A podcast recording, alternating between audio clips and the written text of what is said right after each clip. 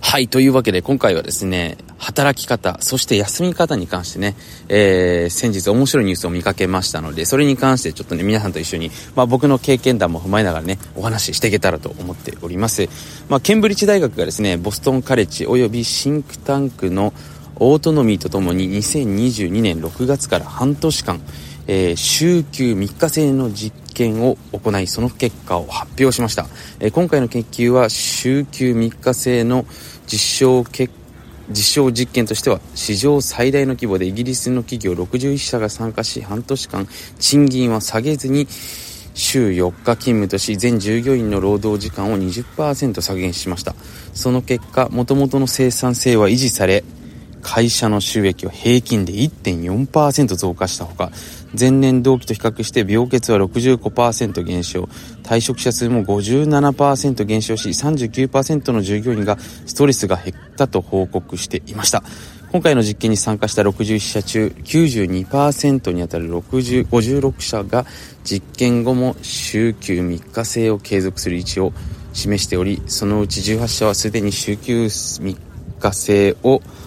公式採用しましたというね、えー、こういうですね、興味深い、えー、ニュースが発表されました。まあ皆さんね、川本慎と言ったら働かない働き方ということでね、僕ずいぶん前からですね、この働かない働き方っていうのをね、えー、提案しておりまして、まあ僕もですね、独立してから、えー、この方ですね、このような生活をずっと送ってきているわけなんですけども、やっぱりね、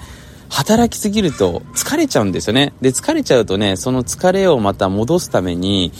まあ何かですね、ストレスの対処。例えばね、人によっては大食いだったりね、自分に当たったりね、人に当たったりですね、何かそういったですね、えー、ことをしてしまうわけですね。で、これってそんなにエコじゃないと僕自身思うわけですね。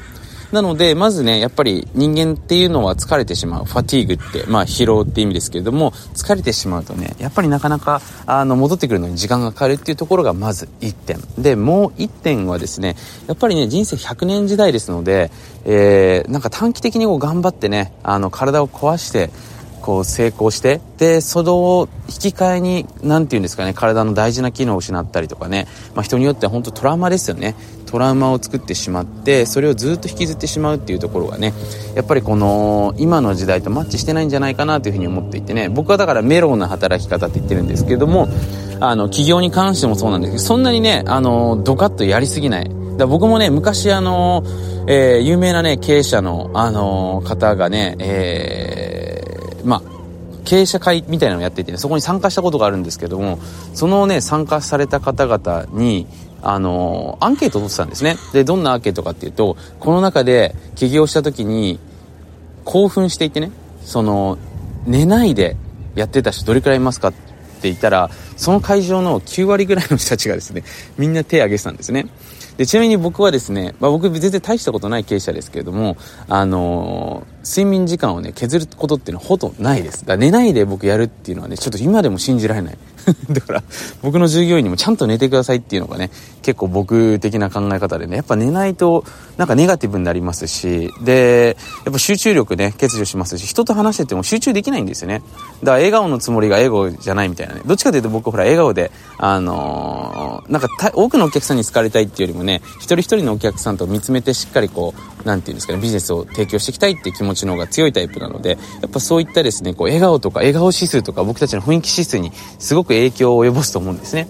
だから僕はちゃんと寝てくださいっていうのがあるわけなんですけども。だ今回ですね、この週3日のやっぱりこのお休みっていうのが、おそらく精神面にね、あの、だ4やって3だと、4と3じゃないですか。週4日って、やっぱり毎週1週間のイメージって皆さんお持ちだと思うんですけど、そのうちの4日やって、えー、まあ、3日休む。だ僕もね、昔考えてたんですけど、午前中だけガチで働いて、うん、超集中して僕やるんですけどもやって午後は何もしなくていいって思うとなんか毎日楽しいじゃないですかで朝だけ頑張って午後はもう何もしないみたいなねそういうやっぱりこう僕モチベーションの仕方っていうのを自分で見つけてやってたんですねだこれって多分ね人それぞれ違うと思うんですよね自分に合ったリズムっていうのはねやっぱりおのの時間に対しての感覚とか考え方って違うのでやっぱり自分にとってベストな周期があるんですけどもただね今回分かったことはその1日休んでもビジネスって成り立つんだなってことなわけじゃないですか。だからね、ビジネスにスティック、まあその張り付いて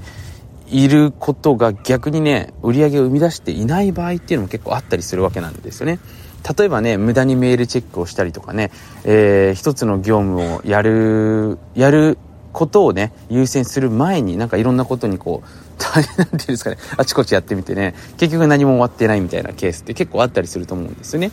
だやっぱりね、その選択と集中とね、まあ、よくタスクマネジメントの世界でも、あの、緊急かつ重要なこととね、えー、緊急じゃないけど重要なこととね、えー、緊急だけど重要じゃないことと、緊急でも重要でもないことのね、この4つの、えー、マトリックスに分けていただいて、あのー、まあ、ちゃんと優先順位決めてやりましょうよっていうところをよくね、言われていて、まあ、これ聞いてくださってる方も知ってると思うんですけども、で、そもそもとしてですね、これにカテゴライズする前に、ほら、これをまずですね、行うための時間の枠組みっていうのが必要になってくるわけですね、箱が。だそのね、まず大箱っていうのを最初から限定してしまうことによって、必然的にここの部分が見えてくると思うんですよね。多くの方は、その、なんていうんですかね、時間を決める前にタスクをやって、そこがから、なんていうんですかね、時間これぐらいかかってしまったって感じなんですけど、いや、この時間の中で終わらせるぞっていう風に決めていくと、余計なものとかが全く見えなくなってくるんですね。だここのね、あの、パラダイムシフトっていうのが僕結構これからの時代重要なんじゃないかなっていうふうに思ってるわけですね。で、僕はですね、あの、僕のビジネススクールのメンバーにも伝えてる通りなんですけども、スケジュールっていうのはね、あの、時間と場所で一緒にセットで考えてもらえるといいと思うんですね。で、特にね、例えばその人と会うっていう予定に関してもすごく僕は敏感というか慎重になっていて、例えばポジティブな人と会うとね、その後の時間ってものすごく生産性が高い時間になるケースって多いんですけども、例えばネガティブな人とかね、あの変な人と会うと、その、その時間は1時間なんですけど、その後の時間も気になりますよね。でどんな人でもやっぱ人と会うと気になっちゃうんですよ。それが人間なんですけども。だからとにかくね、誰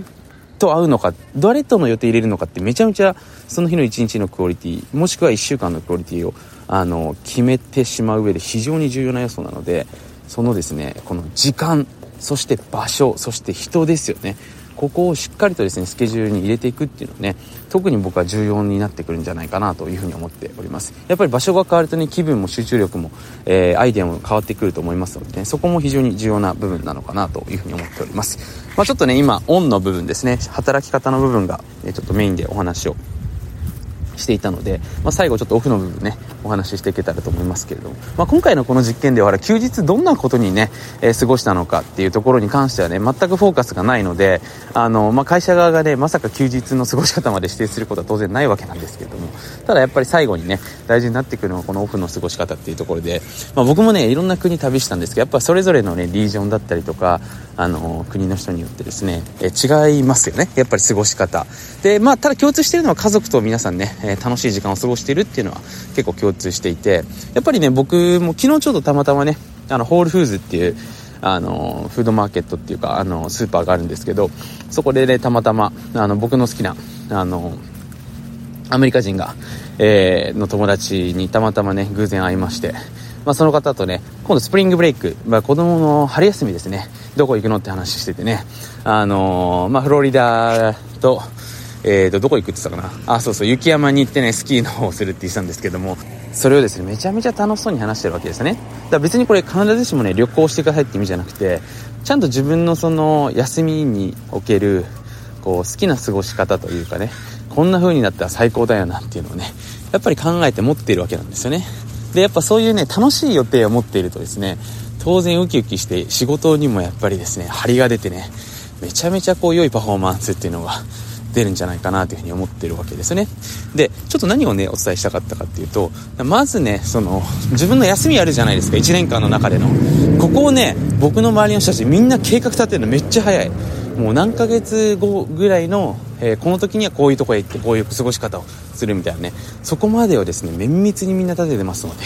それはね、やっぱり非常に楽しくなりますよね。やっぱりね、休みって1回だけじゃなくて、連続してきますから、その各々のの休みにおける、まあ、季節だったりね、いろんなことができると思うんですけど、そこをぜひね、えー、考えていただけると非常に良い、えー、人生の時間は過ごせるんじゃないかなというふうに思いましてね、僕も本当この計画立てるのが非常に大好きでね、あといろんな、その、友達ですよね。友達に話を聞くのがすごく好きなのでね。まあ、僕もですね、また機会があったら、そのオフの過ごし方、えー、皆さんと一緒にお話というかね、えー、少しばかりおすわけできたらなというふうに思っております。そのわけですね、今回も最後まで聞いてくださってありがとうございました。ぜひ面白いなと思っていただいた方はこの番組フォロー、チェックしていただけたらと思います。